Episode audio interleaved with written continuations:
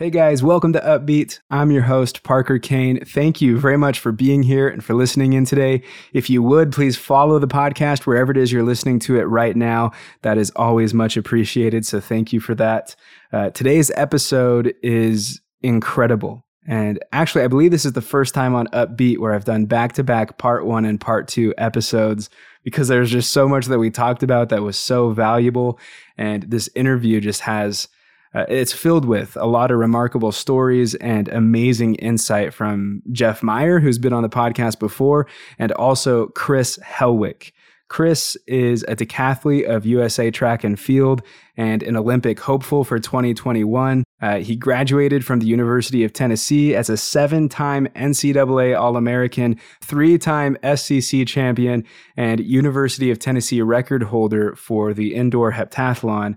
Chris is also a Pan American champion, and he actually did go to the Olympic trials in 2008, where he placed seventh, and 2012, where he placed fifth uh, just a couple of spots shy from the top three, which is what he needed to move forward in the Olympics. So in 2012, he retired. And long story short, which we'll cover more in depth in these episodes, he's back again going for the Olympics, but with a whole new perspective. And what's awesome about these two episodes, what's awesome about this interview, is we get to hear his perspective being from himself, from the athlete uh, but we also get to hear from someone he works with, Jeff Meyer, about the brain and about the mental game, which is fascinating. Uh, to stay up to date with Chris's journey, uh, you can see what he's up to at chrishelwick.com. That's Chris, H E L W I C K.com. Also, I believe Jeff will be releasing a new book soon, The School of Flow, where uh, he'll share with us the same kind of information he teaches the athletes that he works with including Chris Helwick. So be on the lookout for that. Uh, but for all the details about all these things and anything we talk about throughout the episode, you can go to my website, parkerkane.co. Thanks, guys. Without further ado, let's get into it. I am beyond thrilled, uh, you guys, for this episode. We're joined by Chris Helwick. Uh, he is a professional decathlete. He's an Olympic hopeful for the upcoming Olympics very, very accomplished in the space of track and field. Uh, and we're also joined by Jeff Meyer, who uh, I guess is a mentor to Chris as far as the mind game is concerned. And he's also a good friend of mine and no stranger to this podcast. Uh, Jeff has been on two times before, episode 21 and 49. In the first one, we talked a lot about brain power. And in the second one, we talked a lot about uh, how powerful our hearts are. So, uh, both both of those very very good. Go check them out. But this episode is going to be very powerful. Uh, we're talking about two sides of the coin here, so to speak. Uh, both sides of training for the Olympics. Uh, Chris, of course, being the athlete and a physical expert, specimen. specimen uh, and jeff being the brains and helping out with some brain power and mental performance so chris Jeff, thank you very much for being on Upbeat. I appreciate it. Happy to be here. Likewise. We have a lot that we could uh, pack into this episode, uh, and I definitely want to get into everything we can here, but I always start with story. So, Chris, if you don't mind, could you just briefly share with us a little bit about you, like catch the listeners up, give us a quick summary of your journey, and tell us more about how you got to where you are today. Yeah, sure. So, uh, Jeff and I are from a town in northern Colorado called Greeley, uh, but that, that's where I was born and raised. Spent the first 18 years of my life there. And when I was 18, um, I moved to Knoxville, Tennessee to go to college. I went to the University of Tennessee for four years. I really got my start in decathlon when I was 17 and in high school. And it was really my high school track coach who got me into it. I, would actually been running track since I was nine, um, just like summer summer track programs, real recreational type thing. But when I got into high school, I got a little more serious about it. And I remember my coach came up to me one day. I'd been I've been kind of expanding my my breadth of of events um, trying new things, you know, expanding into um, relays and hurdles and long jump and things like that. And I remember my high school track coach his name was Marty. He came up to me one day. He's like, Chris, you know, the way you're catching on to these new events and picking up the technique, I think you might have the potential to be a really great decathlete. And I said, Wow, that's that's awesome, coach. What's a decathlete? no idea. I I'd been running track since I was nine, and I, I was shocked that there was a track and field event I'd never heard of before. But Marty was a decathlete himself, and so he was always looking out for talent. And uh, he, he spotted that in me. And he was really the person who ushered me into the decathlon and, and got me started on it. Went to Tennessee, had, had a really great four years at Tennessee. I was coached by a man named Bill Webb. Uh, we had a lot of success together. At the end of my college career, I was um, I was a seven-time All-American. I was a three-time SEC champion. I, I was runner-up at the national meet twice. I, would broken a school record in the indoor heptathlon. Um, so I, I, just I just had an amazing experience at that school. I could I could go on about it, but my experience at Tennessee left me very fulfilled in, in, in, a big way. I just I just felt like I had a very rich experience there, but at the same time, it left me wanting more. When I got to the end of my senior year, I felt like I hadn't quite reached my full potential in the event. Um, and I knew that there was this whole, you know, sphere of competition, you know, the post collegiate world of track and field, where people go to make world championship and Olympic teams. And, and I really wanted to, to dive into that. I wanted to see what that was all about. So for uh, for five years after college, I devoted my life to training for and competing in decathlons. I always had part-time jobs I was a volunteer assistant coach at Wake Forest during this time, but my, my whole life centered around decathlon. And so that, that's what I did until the age of 27. I, I retired from decathlon and athletics as a whole when I was 27. Uh, my final meets, my final decathlon of that career uh, was the 2012 Olympic trials. I, I, finished fifth in that in that meet. Um, you got to be in the top three to go to the Olympics. So that was the closest that I'd ever come to making the team. But um, alas, it wasn't meant to be. And that was also a pretty memorable meet because it was it was when Ashton Eaton broke the world record in the decathlon for the first time. So that that was it was it was just a very uh, sort of iconic meet to be going out on. But so when I was 27, I retired. Um, frankly, I was ready to be done. I was pretty burnout at that time, to be honest with you. Um, I had been I had been grinding at decathlon for 11 years straight since I was 17. I mean, it was really the focus of my life for that whole time. By, by the end of it, I was just ready to be done. I was ready to experience new things. Um, I was ready to grow in new ways. Um, I was ready to see what life beyond athletics was all about. It was it was a world I'd, I'd never experienced before.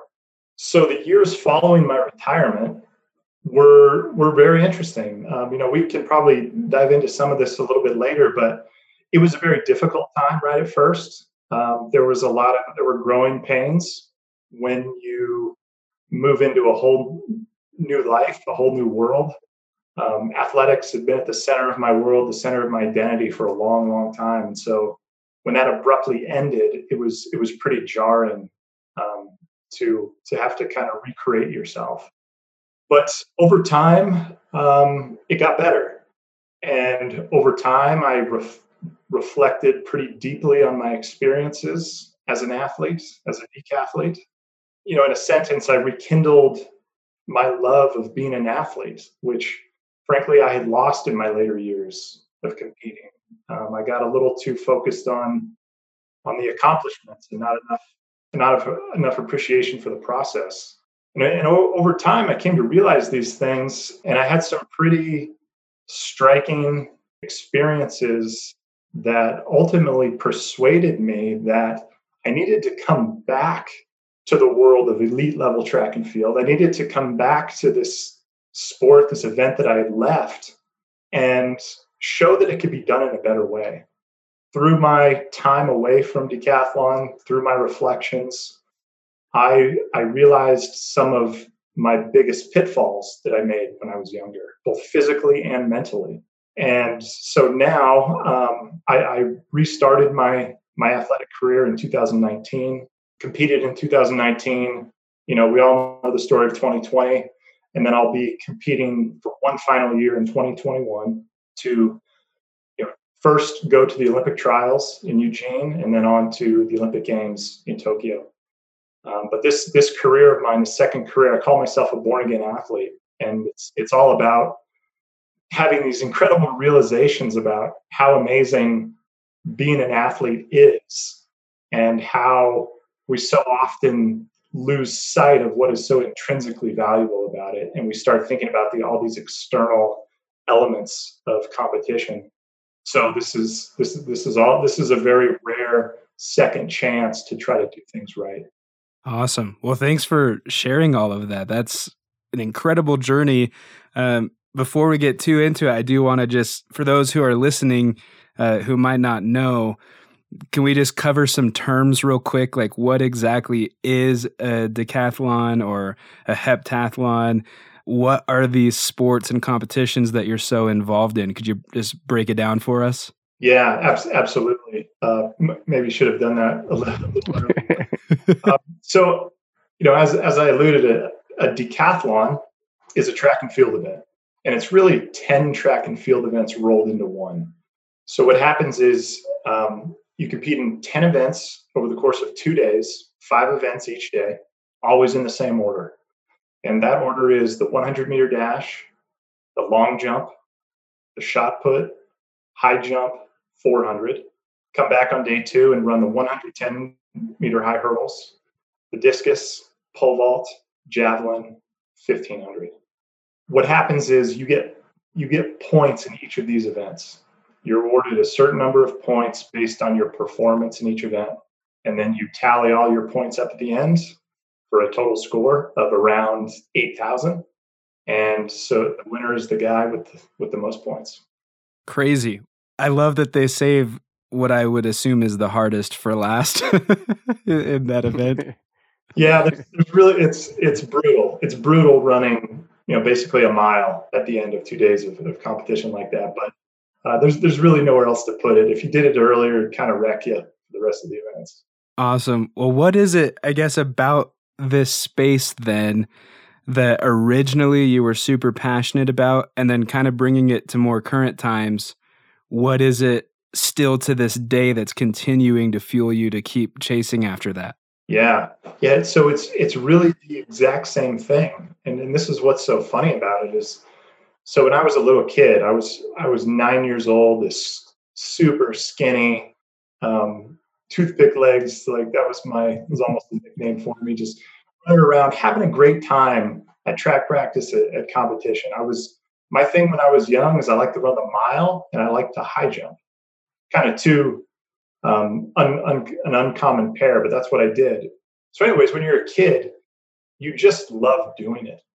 like it's it's fun to win, and you're trying to win, of course. But you know, getting a blue ribbon at your citywide track meet on a Saturday isn't what you're you're living for. You're out there to have fun and like move around and be with your friends. And so when I was young and, and really you know, well up through high school, that was my that was my mentality. That was my mo. Funny thing is, when when you start moving up the ranks of anything, um, but especially athletic competition, the status and recognition that you receive from doing well becomes greater and greater. It becomes more alluring and more alluring. Until you're finally knocking on the door of the Olympics, which is the pinnacle of, of track and field, and that that golden goody is really hard to ignore. And so what happened for me is I, I, lost sight of what was so intrinsically enjoyable about being an athlete just being athletic like i i, I really do. I, I, love movement. I love mo- using my body in very precise powerful ways. And, and track is just a great um, platform for that. So that's what that's what that's where it started when i was young. And then as time went on, I, I, I really lost touch with that. I didn't I didn't realize how essential it was um, for for success. And so when I left the sport of track and field at 27, I was all wrapped up in in you know what I was or wasn't accomplishing. and uh, I just sort of ignored what was the sort of day to day joy that I could have been experiencing. And then the years following my retirement, I, I eventually came back to the understanding that the experiential joy of athletics is the engine that drives any great performance. And that's the only way that it can be. I love that. And that's really relatable to anyone in any career in the sense of if you are doing what you enjoy doing, that should be a really good engine to keep you going is is the fact that you love it you know? Uh, but we appreciate the breakdown. This gives us a really good kind of idea of of who you are what you're up to.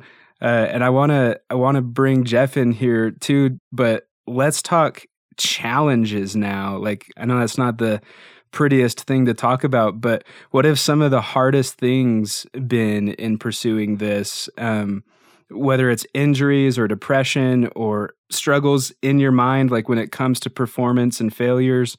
Like, could you expand on some of that? And Jeff, feel free to to hop in here as well.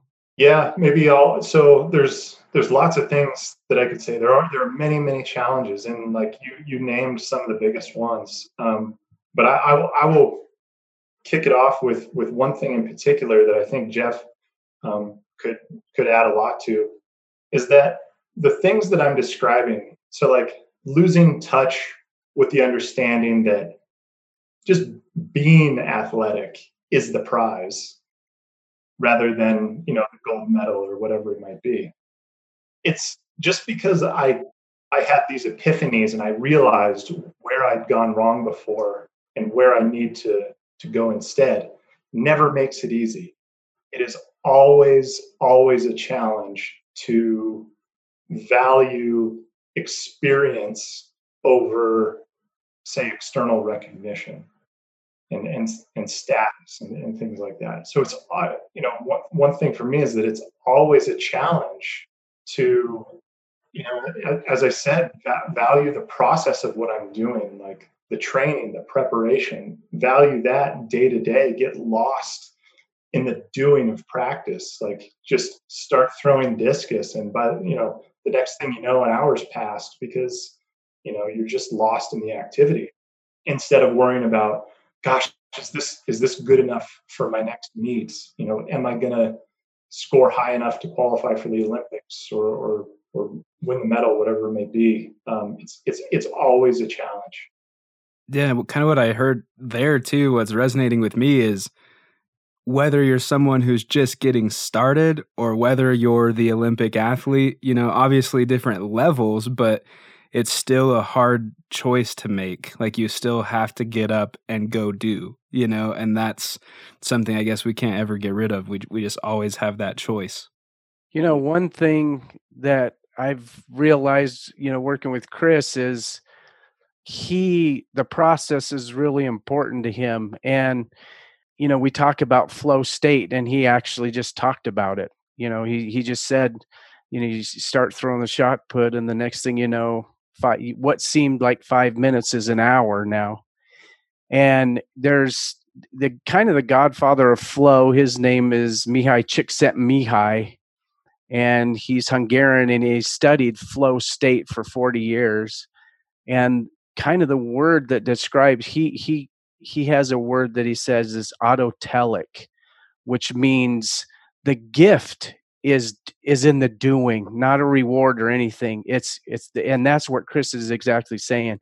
It's like I love to move, and so that's the gift. That's that's I I love that. So that's autotelic, and so we have these certain triggers to get into flow state. There's they've studied up to 22 of them and how we can get and any kind of endeavor, if you're in flow state, you're better.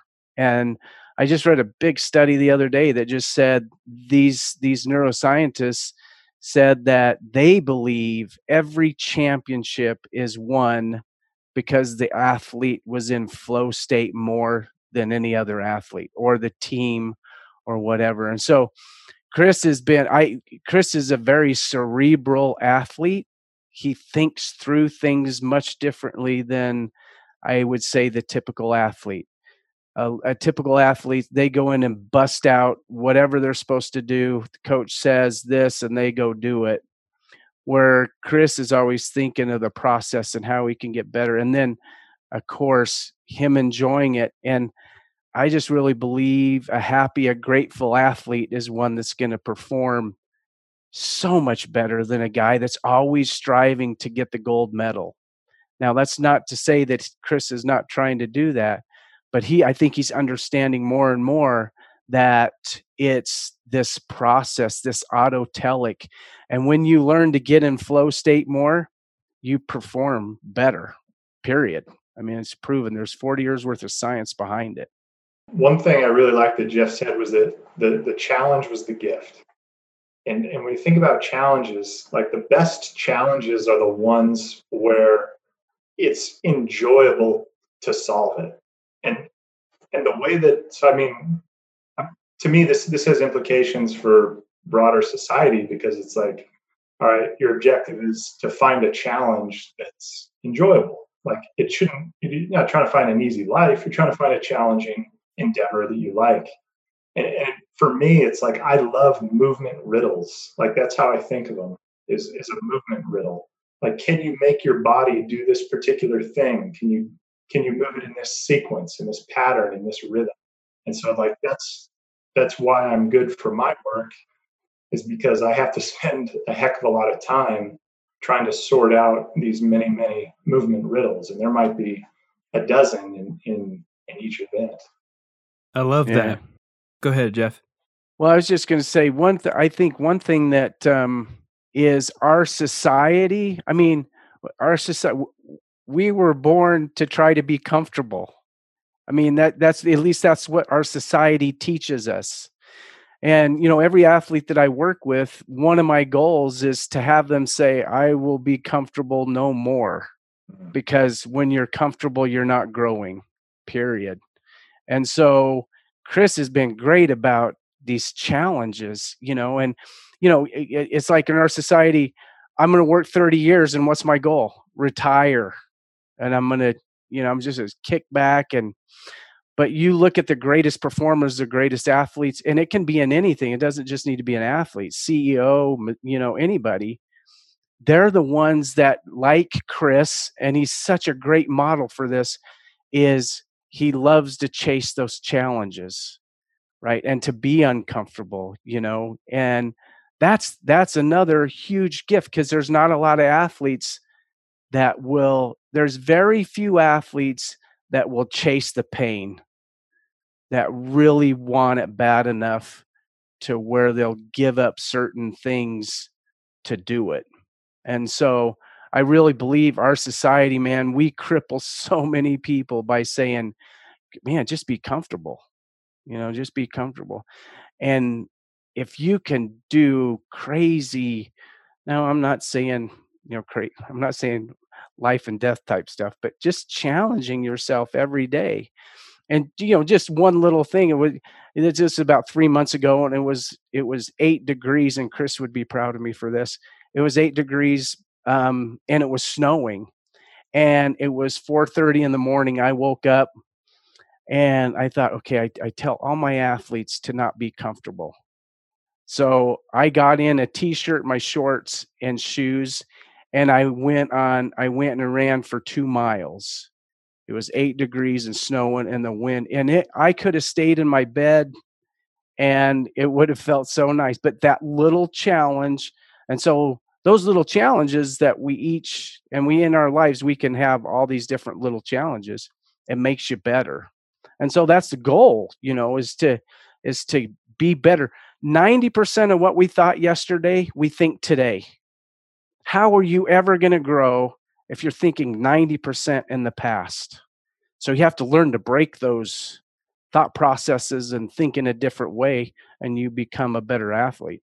Yeah. When we live in a very, uh, it seems mean to say entitled society, but like I feel like we all just want things now. And I think it's crippling that we all expect shortcuts or expect things to be here right now. And so it's funny, like if you were to just hop into someone random's home and watch the Olympics, they think that is just so unachievable. Like these people are inhuman you know for the for the skill that they're at because in their in their minds it's like oh i could never do that. Like you have to be blessed with a different a different kind of body or a different kind of talent or whatever. And really all it comes down to is the the choices you've made and the and the way you've lived your life and accepting those little challenges all the time. And one thing that came to mind too, uh, he always comes to my mind, but Gary Vaynerchuk, entrepreneur, CEO, he always talks about more than being a CEO and more than having millions of dollars, he loves the game. He loves the process of creating businesses and making money. And uh, he always talks about W's and L's, wins and losses, and how he loves his L's more because it teaches him so much more. And there's just a whole element of that that I think is fascinating to talk about because most people they just want the wins, they just want the instant gratification, they just want the gold medal. But you got to love something enough to want the losses too and to want the lessons learned. Yeah, absolutely. You know what I think about when you say that is um, I think about my own career and like how I've how I've learned so much about the mistakes that I made in the past, and I, and I ask myself like would you would you go back like knowing what you know now would you want to go back and do that all over again using the knowledge that you have now? And, and i'm and i don't think that i would necessarily because i really love what has happened as a result of those mistakes. I mean i i was in i felt like i was in a tough spot for a number of years at the tail end of my career. That that was ultimately the the initial cause of me coming back now and doing what I'm doing now. So it's like you can you can always turn your mistakes into into something more positive down the road. I have a little in my office. I have a little frame picture. I'm looking at it right now, and it says, "The master has failed more times than the beginner has ever tried." And I look at Chris's career. You're looking at le- and and and it's not just failing you know not not reaching this goal or the, but can you imagine how many times he's failed in one practice?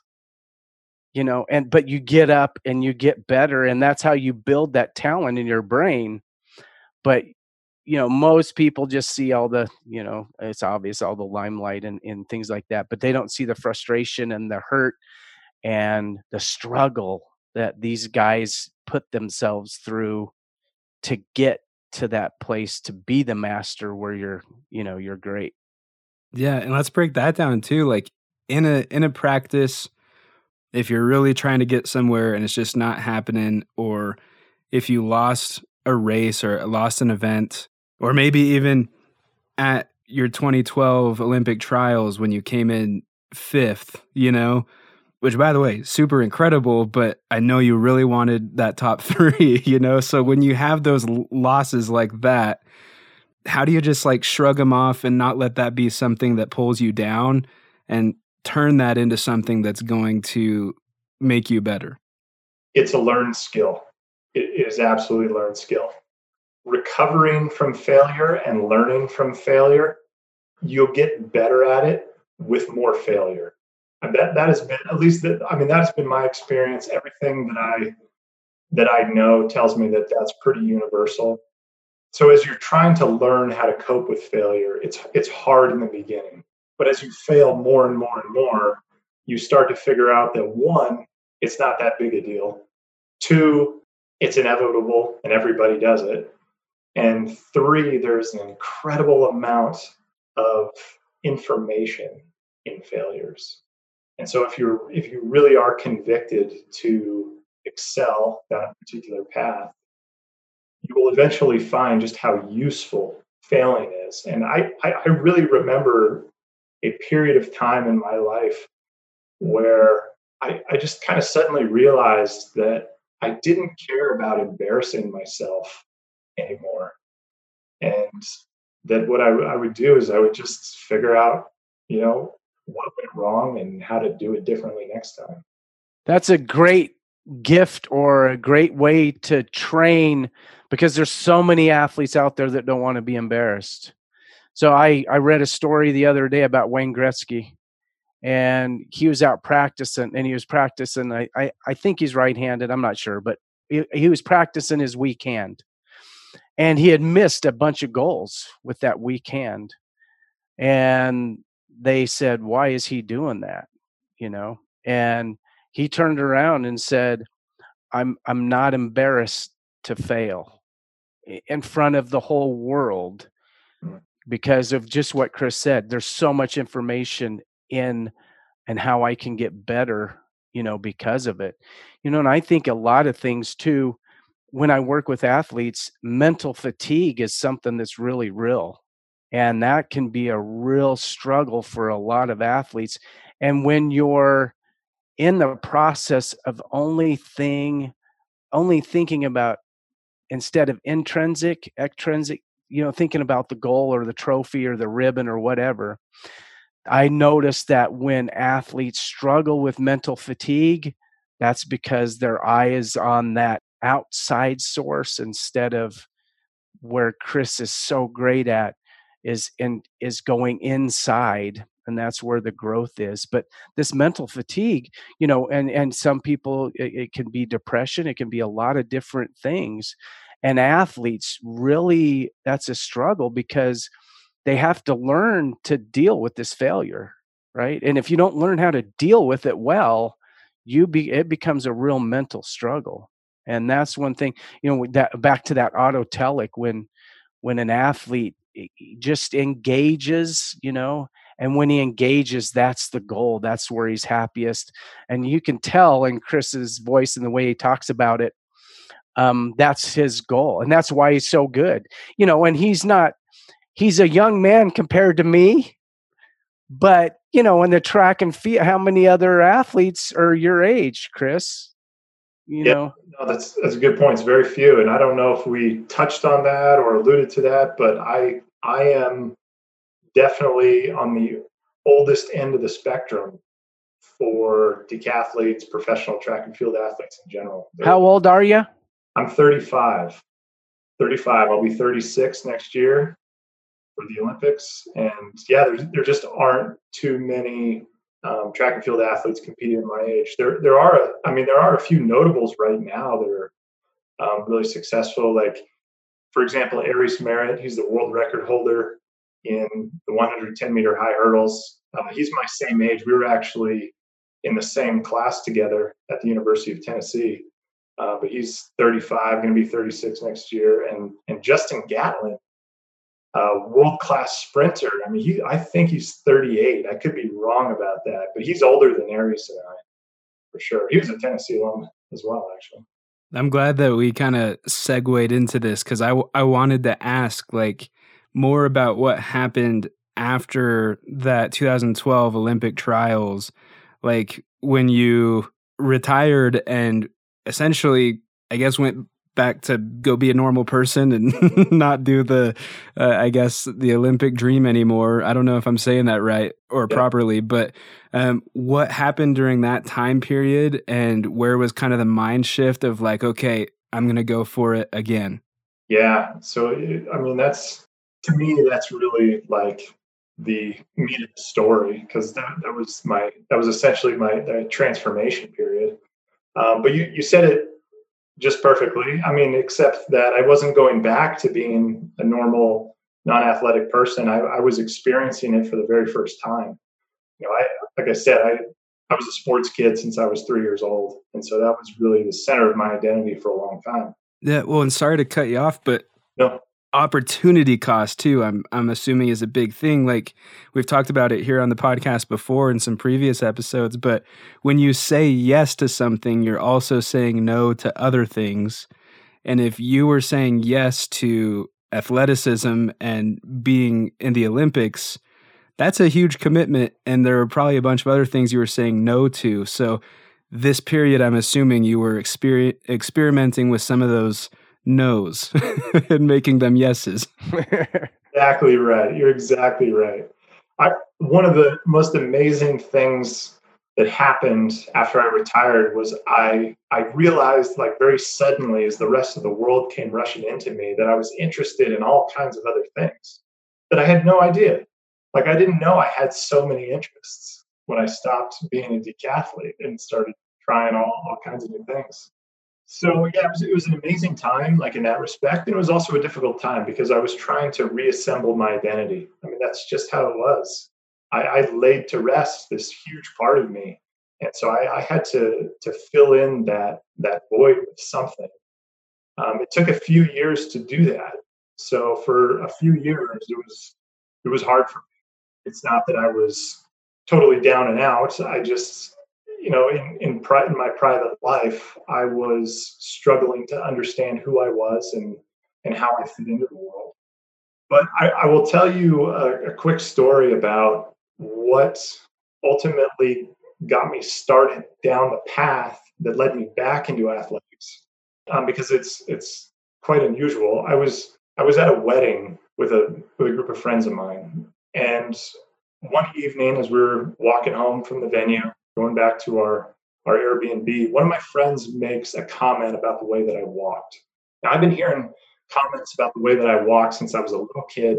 People have always seen something peculiar in my gait, but for some reason, at the age of 30, you know, three years into retirement, my friend makes a comment about the way that I walk, and I couldn't get it out of my head. I went home after that wedding, and I, I had a, a long history of taking a walk in the in the evening after work just to clear my head. And I found that when I was going on these walks, I couldn't get this question out of my head like what are people seeing in the way that I walk that I can't feel? Because for as long as I can remember, I walking just felt as normal as could be. There was nothing unusual about it. So at the age of 30, I'm walking around my neighborhood every night, just deeply examining the way that I move and the way that I walk and specifically, what was happening was I was walking around and I was sinking all of my awareness into the inner sensations of my body, trying to feel which muscles were working, which muscles weren't working, what sequence my body moved in, what the patterns were, what the asymmetries were. And this this continued for a long time. I mean, once I started on it, um, it just kind of snowballed and and I got more interested and more interested in this. And I finally got to the point where I felt like I had a pretty good understanding of maybe what was peculiar about my gait, but also what was inefficient about my movements in general. So, so the logical progression was just to try to, once I understood what was going on, try to change my body in some way, change what was working or what the pattern was by making these very very subtle but precise adjustments in my body. So again, I, it's just what what ultimately happened was I I started exploring the the inner landscape of my body and found that it was just this fascinating world trying to feel and understand the way that I moved.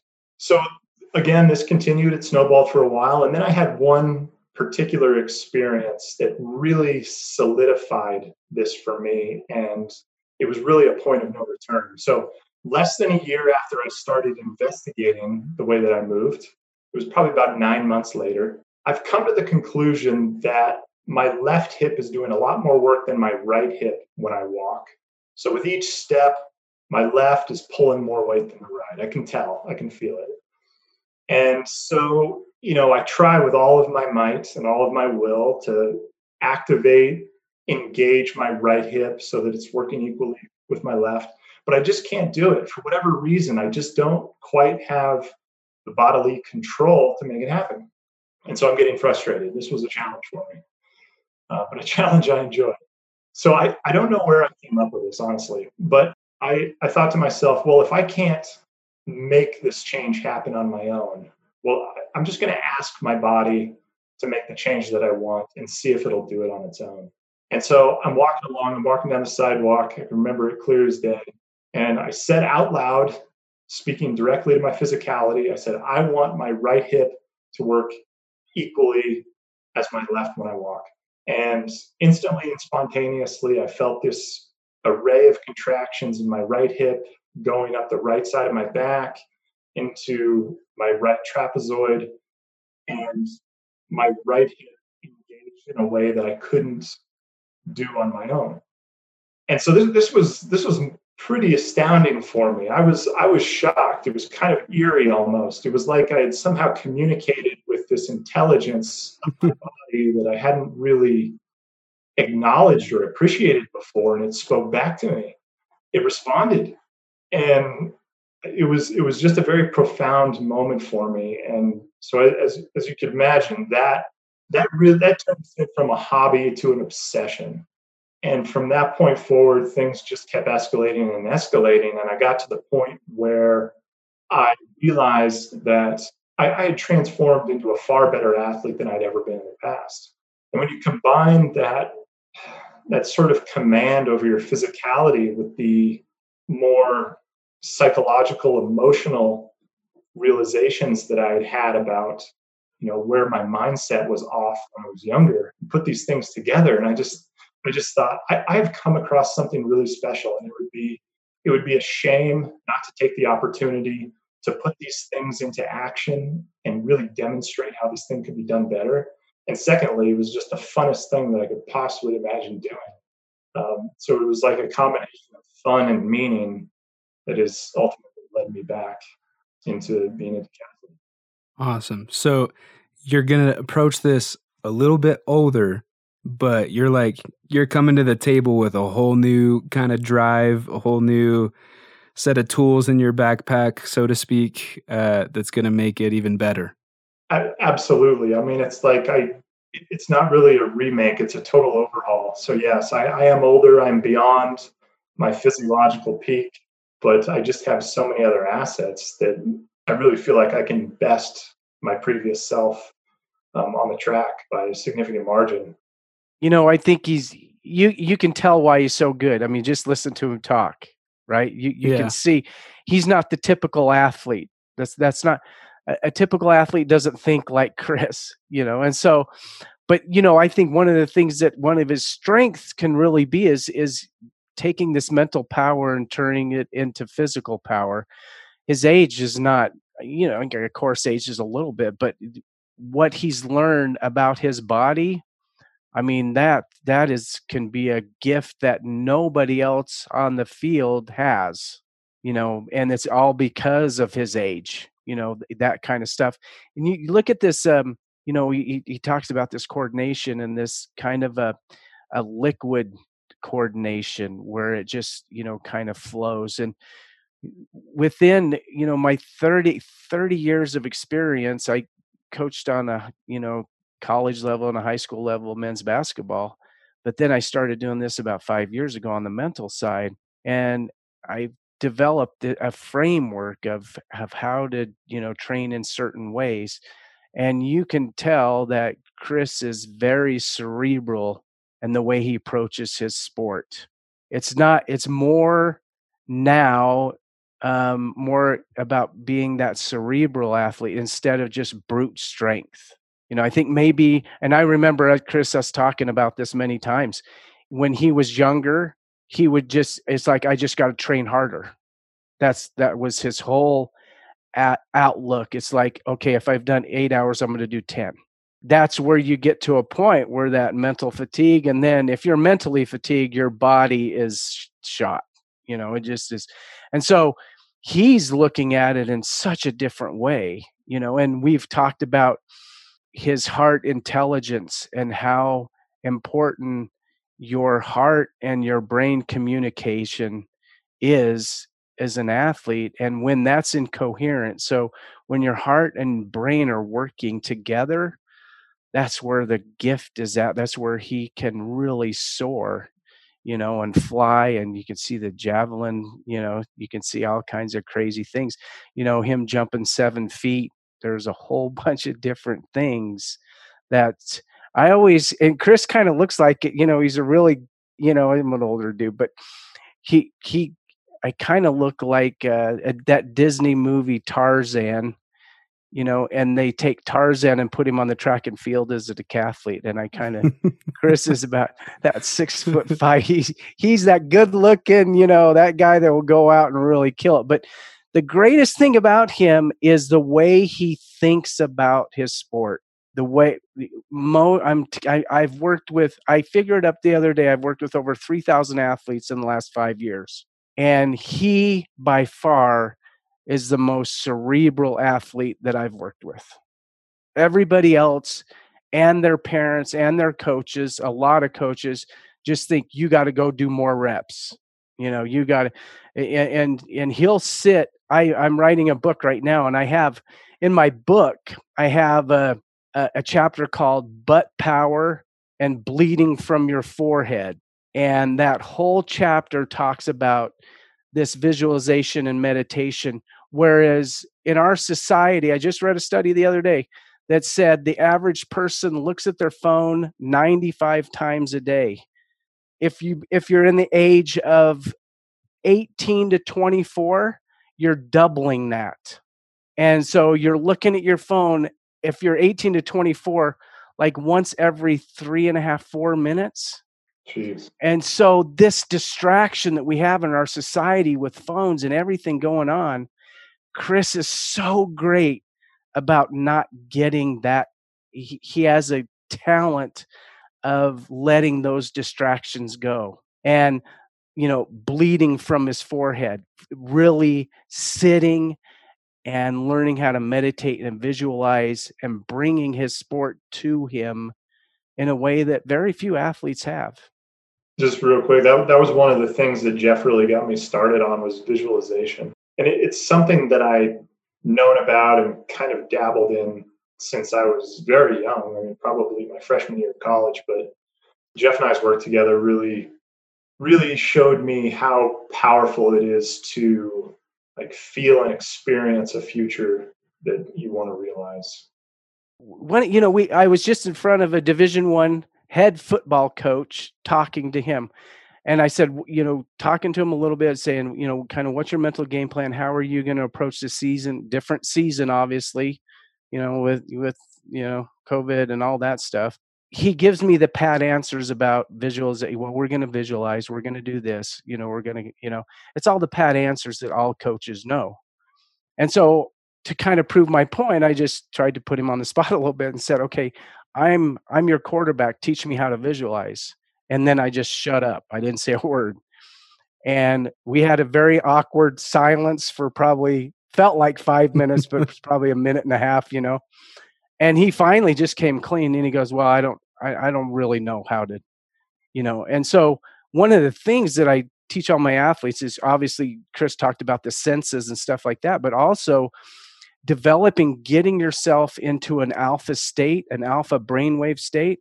If you can do that, it opens your subconscious mind really great things happen. And you actually start performing like your visualization you know and so that's a really great thing. And there's just so much science behind it now. If you're not doing it you're going to lose to the person who is jeff is that is that what we call neurofeedback is so training yeah brain waves Right. Getting into that brain. So alpha brain waves is kind of, it's like that uh, relaxed awareness, maybe is a good way to, you know, kind of talk about it. But the more, like, you've had those moments where you just were like, I can fly. You know, it's like, just let me at it. And that's training those different. See, and most athletes don't do that. Most coaches don't have athletes do that they just think it's more reps, get stronger, get, you know, they do a little of the mental stuff. But if you could train your athletes to get into this alpha state, you know, they, eh, there's science behind it that says you learn faster, you grow your talent faster. Everything you do is better if you can, because we're usually in this high beta wave. That's where most of our society lives their life is in this high beta where it's stress. They got so many things going on but if you can slow her down just a little bit and get in that alpha brainwave that that kind of that's where like the magic happens you know that's where uh, flow state you know that total absorption where time disappears that liquid coordination all that stuff happens and that's where all that greatness happens so there you have it, part one of my interview with Chris Helwick and Jeff Meyer. They're sharing a bunch of incredible stories and insights. And in part two, we'll get more into the different strategies and tactics that we can start using in our own lives today. So stay tuned for that episode. Thank you very much, guys, for listening. Uh, of course, we'd all love to connect with you. You can find any of the links at parkerkane.co and chrishelwick.com. If you enjoyed this episode or got value from the episode, please share it with a friend and leave, of course, an upbeat review. That's always much appreciated. You guys are the best. I'll see you next week.